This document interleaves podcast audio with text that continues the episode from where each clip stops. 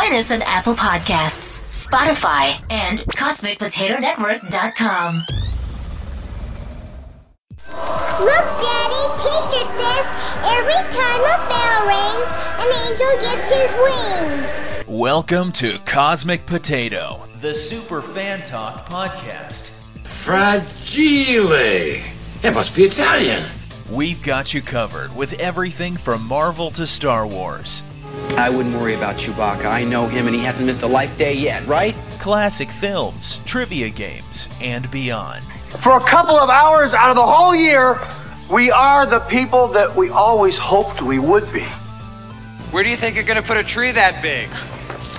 Bend over and I'll show you. Ow! Son of a nutcracker! Who ever heard of a skinny Santa? Eat, eat! Now, on with the show. Merry Christmas, you filthy animal. And a Happy New Year. Hey, everybody, and welcome to another episode in our 12 Days of Christmas series.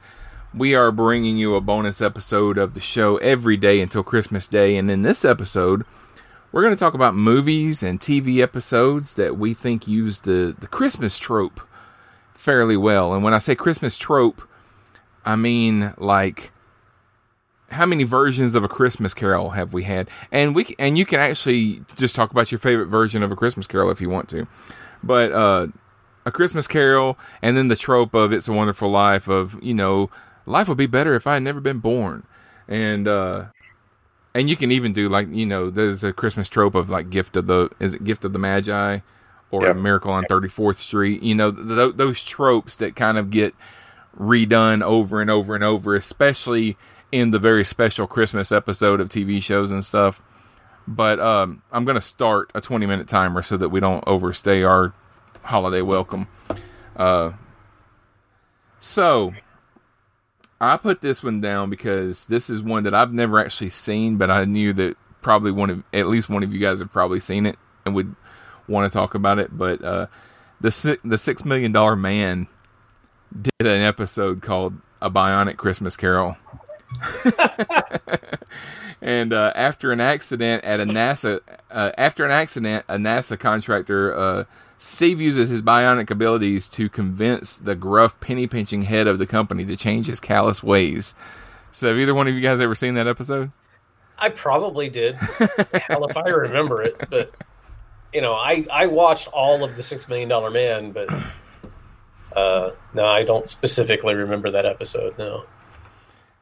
the um the thing with the especially like in science fiction shows um people are able to write stories where a character can use whatever science fiction powers they have to do a version of a christmas carol doctor who did a christmas carol in the, the matt smith i know rick you you don't like it because it's the swimming it's the flying sharks and Flying stuff like that But they also had uh, a singer on there. I don't remember her name, but she's probably one of the most beautiful human beings ever made.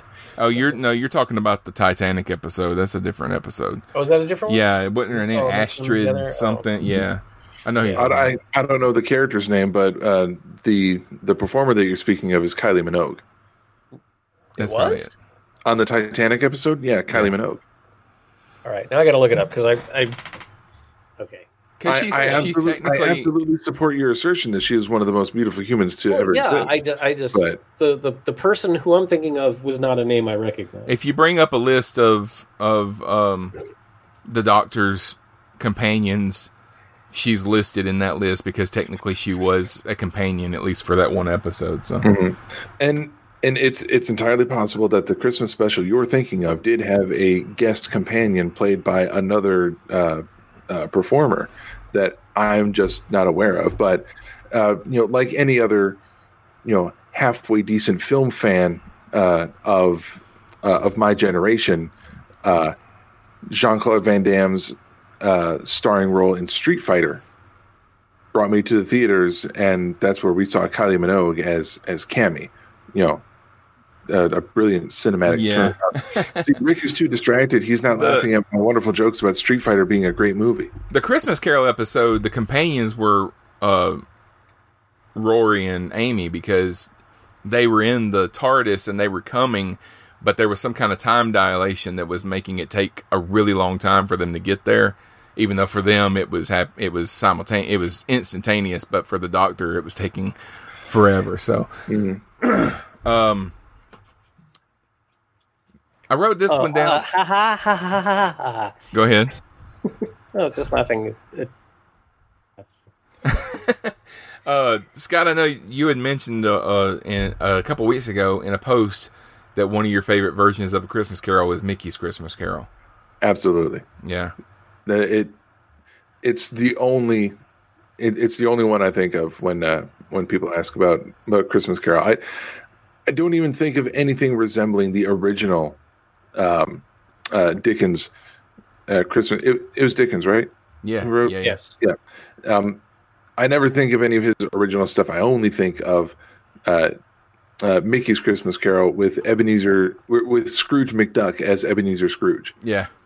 in a brilliant voice performance by the actor. I feel bad because I I have known the name of the actor who uh, originally voiced Scrooge McDuck, um, who I believe ha- has passed, but um, he Oh, was. yeah, I'm sure. He was, yeah, he was doing the voice in that special, and he was magnificent in that one. Uh, he he brought the funny. It was definitely a Disney characterization of the voice, but when he needed to, he actually gave that Disney animated performance more gravity than you were apt to see in in most of the Disney works at the time. Alan Young Yes, yes, that's right. is the actor. um, I, he he was emoting more with his vocal performance in, in that film than uh, than was common uh, back then. It, it was it was outstanding. His uh, his inflections uh, still stick with me. I can I can still hear them, and it's been years since I watched. it. I'm gonna have to uh, have it ready so I can watch it myself next month. My favorite version of a Christmas Carol has always been a Muppets Christmas Carol. I like the Mickey's Christmas Carol. I, that was probably the first one that I ever saw. Um, but the uh, Muppets Christmas Carol came out when I was probably 14, 15, something like that. And I was I was a Muppet fan already from all the way early childhood, with Sesame Street and all that. Yeah, if you, sure. I mean, if you count the the Muppets and the Sesame Street as being the same thing, they, they kind they're related anyway. They're cousins. Um, but yeah, the, the Muppets Christmas Carol with uh Michael Caine. Michael Caine. Yeah, Michael Caine. Michael Caine, basically the only Michael human. Caine. Yeah, Michael Caine. Basically, Michael Caine. basically the only the only human in the entire thing. But he, uh, uh, and then everybody else is Muppets, and of course it's a musical and everything. So, Mm-hmm. um, Katherine Um, Jenkins was in the Doctor Who Christmas special called A Christmas Carol. She didn't say anything other than sing, and she was like in a in a stasis pod. But I just Oh, that's who that you're talking about. Okay. staggeringly gorgeous. we had sorry, we had well and truly moved on. Sorry.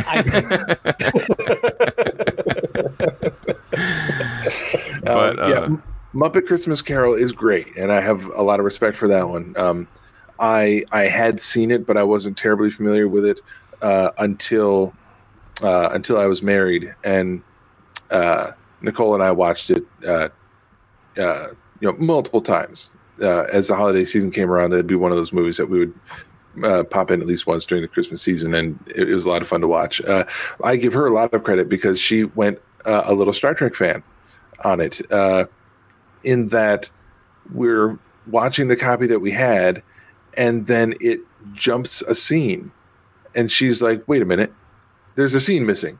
Hold up!" And we have to stop the movie, and she has to figure it out. And they cut a song that she remembered but they'd cut it from the release that that we had. So anytime we watched it, we had to pause the movie at that particular spot, and then she would bring the song up on YouTube, and then we all have to watch the song on her phone, and then we can resume the movie on the TV after the song is over. it must have been. And you must have been like it must have been like a recording from television or something like that. I, I think it was it was probably uh, a rip from like like I don't think it was a rip from VHS copy, but probably like an early DVD. Oh, okay. Okay, But my I- problem with I'm not sure. my problem with the Muppet Christmas Carol is it was the first Muppet movie that came out after Jim Henson's death, Is that true? and I believe it is. Yeah. uh, and it just didn't work for me. I mean, it was it was wonderful. It was everything anyone who did not grow up with Jim Henson would want, but it just it there was there was something missing for me that didn't come back until the Muppet Treasure Island, and I think it was just too close to Henson's to Henson's death. I think there was.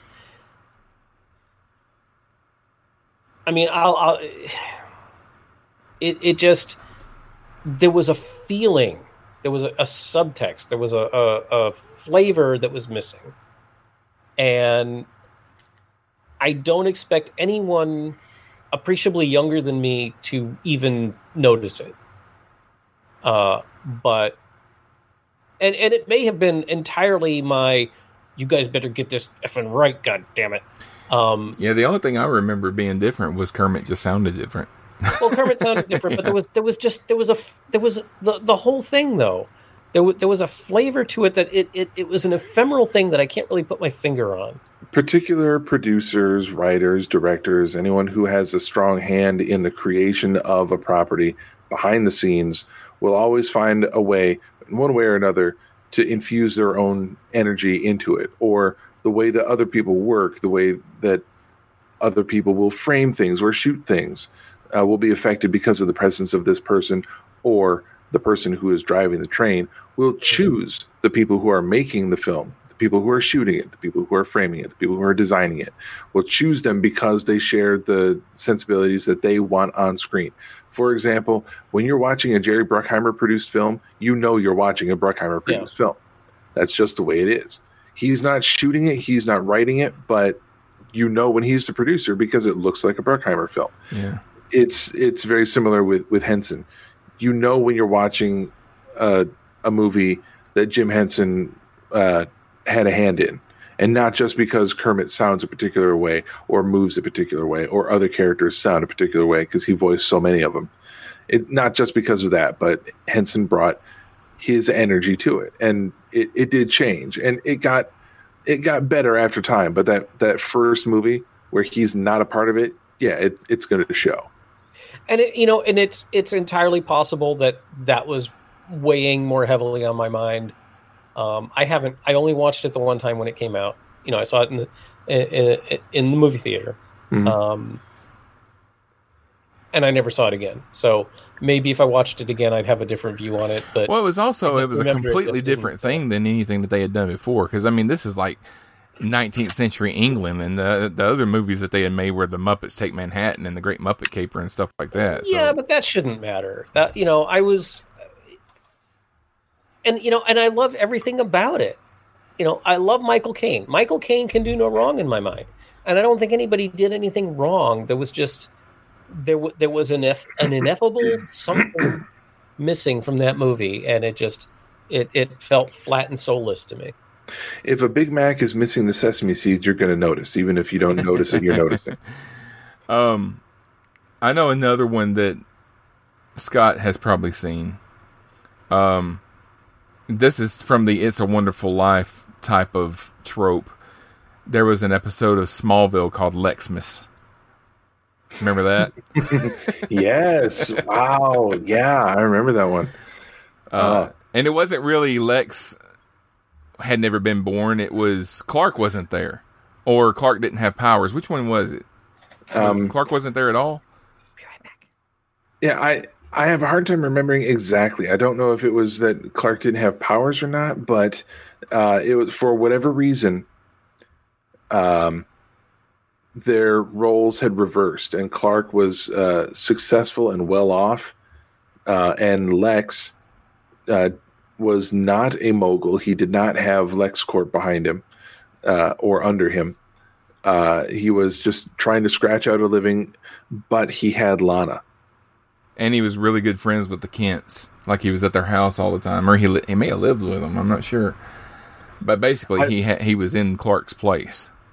I, I wonder if uh, if it had like switched around, like like Clark had been taken in by Lionel, and and Lex kind of left home because of it, and because it's Lex, he doesn't know that Clark is is Superman.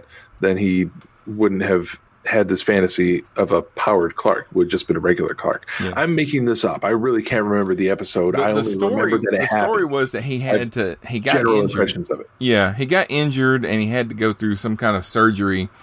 And while he was under, he was having this fantasy. But the difference in the episode is that when he comes out the other end of it, he's not a better person. He's a worse person. Yeah.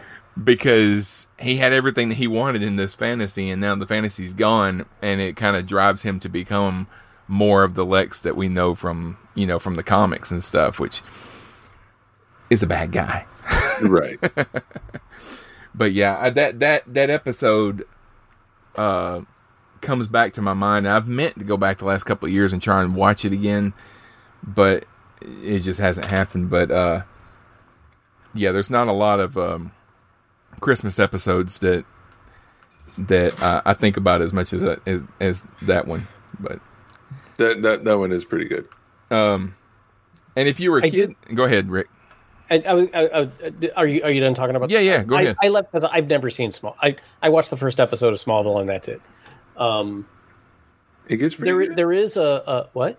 It gets pretty good. It's a good show. Just as I don't really care about Bruce Wayne, I don't care about Clark Kent. I'm like Superman and Batman, and that's Clark Kent it Clark Kent is Superman. Mm, anyway. That's, that's a whole other show. I will say la- later on in the series they introduce an, an, enough supporting characters that it helps to take some of the focus off of Clark. How I think- many seasons? Um, Five. I mean, Six? the show the show is ten seasons long. yeah, Yeah. I- So, and he he put on the costume in the last episode, right? well, they said from the very beginning that he wasn't going to put on the costume at all. Exactly So- why I'm not going to watch. they they work their way around that a couple times. Like they find a way to cheat and have him fly. They have a way to cheat and have him wear the They symbol. call him the blur. um, and you know some recognizable characters show up in, in the first couple seasons, and then of course by the time we get to season, I want to say uh, six, uh, Supergirl is a recurring character, and I think it's also in season six where we get a um, a prototype form of the Justice League, and you get a wonderful shot of Clark Kent, Aquaman, Green Arrow, the Flash, and Cyborg all walking towards the camera with a big ass explosion behind them. It is sweet. Yeah, I'm sure I can look up that picture and not have to watch five and a half episodes of shit without them. anyway, uh, there, you know, I, I, I- I've been saying all along that I, I have a lot of trouble with these Christmas episodes because I just don't watch Christmas movies. I don't watch Christmas shows. I, but there is one that I love. Have any of you seen the Blackadder Christmas special? yeah, with Mr. Bean as uh, Ebenezer Scrooge. no. it's Rowan Atkinson, yes, but he's playing Blackadder, Lord Blackadder, not Mr. Bean. um, and it takes the whole Christmas Carol trope and turns it on its head. If you've ever watched the Blackadder, especially season two or series two, because it's British, uh, of Blackadder, it takes place in Elizabethan England. And Black Lord Blackadder is just this absolute bastard.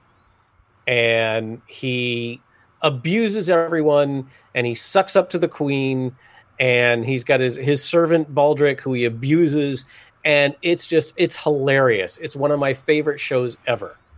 And they the they did a series a, a, a Christmas special where it's a Christmas Carol, but it's in reverse. It's like Lord Blackadder is a philanthropist and he gives all his money away and he's helping people. And then he's visited by the ghosts of his wretched alter egos or whatever. And by the end of it, he becomes the absolute asshole that we we love to hate in the series. And it's it just takes the whole trope and flips it over, and it's brilliant. Um, kind of Yeah, like I know it- Blackadder it, did like it, a Doctor it Who. reminds me a little bit of uh, of an episode of Smallville where Lex is uh, you know visited by by ghosts of a of of a life that he could have had, and then when it's over, he's a worse person.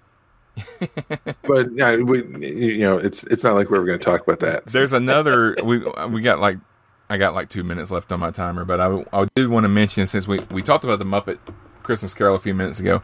There's another Muppet movie that came out several years later that was made for TV, and it was called A Very Merry Muppet Christmas Movie, and it was 2002. Kermit's trying to save the Muppet Theater from closing, and he wonders if life would have been better if he'd never left the swamp.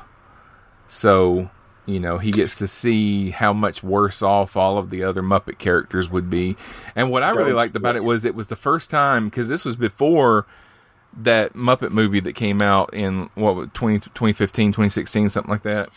I can't remember what year, but with uh, Jason Segel, yeah. Yeah, this was the first time that I remember seeing the Muppet Theater since the Muppet Show, because none of Mhm. the other Muppet movies have been really about that theater and and and, and all that. So, Yeah, I I know I saw that one once, um, but I still I still like better um, the older Muppet uh, Christmas TV special. Uh, I can't remember what they called that specific one, but it, it took place at uh, Fozzie's mother's house, and they brought in you know yeah the Muppets. I think you had I think you had Emmet Otter's uh, jug band showed up. Uh, the the guy from Fraggle Rock, uh, along with Sprocket the dog, were there it, that was that was a great special. That Yeah. special was really really good. And then at the end of it, you had uh, Jim Henson in the kitchen washing the dishes and, re- and reflecting on how reflecting on how happy he was that they really seem to be enjoying themselves. yeah, this was Well, after because at the, at this point in 2002, this I think this was before Disney had bought them. So, what was going to happen with the Muppets was still kind of up in the air. They weren't making theatrical movies anymore. Hmm. They didn't have a No, TV Disney show, bought them before that. huh? Disney what? bought them before 2002. Oh, really? Well, they they, they Yeah, weren't the- the they weren't really doing anything to- with them. Well, the last time I went to Disney MGM was in 1996, and Ah, here we go. Disney had just acquired the Muppets. I could be wrong, Okay. but no, uh, you, you, you may be right, but they weren't really doing anything with them. So they, they, they weren't make. There were no theatrical movies. There was nothing really happening on TV, and then this movie came out, and then really we didn't get anything from the Muppets again until uh the the the Jason Segel movie, which was over over a decade later, and then we got the and then we got the Muppet uh, sitcom that happened a few years ago, which I liked. oh shit! I was very wrong. They were Disney didn't get them until 2004. Oh, now they but they may have been at Disney World because You know, uh, that you mention it, Star Wars was at Disney World before the actual I, acquisition rem- happened. I remember jokes about the Muppets and Disney had been sleeping together for years, and they just finally got married. Disney bought them. Now I went to the they have they have a Muppet show at Disney World that I think is great, and it's it's The Muppets 3D. yeah. When you go in, you feel like you're going into the Muppet Theater, Mhm. Yep. and Yep. and the film is all in 3D and everything, and it uh, it's it's very realistic. So Yeah, I, I remember that one. That one was well put together. I enjoyed that. all right, I'm going to draw a curtain on this episode. Uh, Muppets. we're we're gonna be back. Uh, we're doing it. We're doing an episode all, all of the twelve days of Christmas. I'm not sure which order I'm releasing them. So by the time So this I won't comes out, my shirt this time. by the time this comes out, we may or may not have already done our Star Wars holiday special. But if it is not December 19th or December 20th, uh, on December 19th, we'll be doing a live stream where we'll be watching the Star Wars holiday special. And then uh, it'll be released as a podcast the next day. So uh, it's gonna be fun. We're gonna have Joe Joe Crow and Gary Gary Mitchell are gonna be there.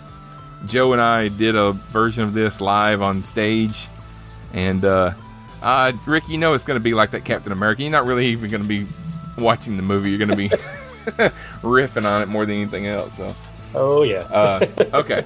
So um, uh, I'm going to close this out. Scott, thanks for being here. Well, thank you. This is fun. It's the first one I've been able to make since we started making them, so I'm glad. Rick, thank you. God blesses everyone. All right. Join us tomorrow, guys. We'll have another one of these.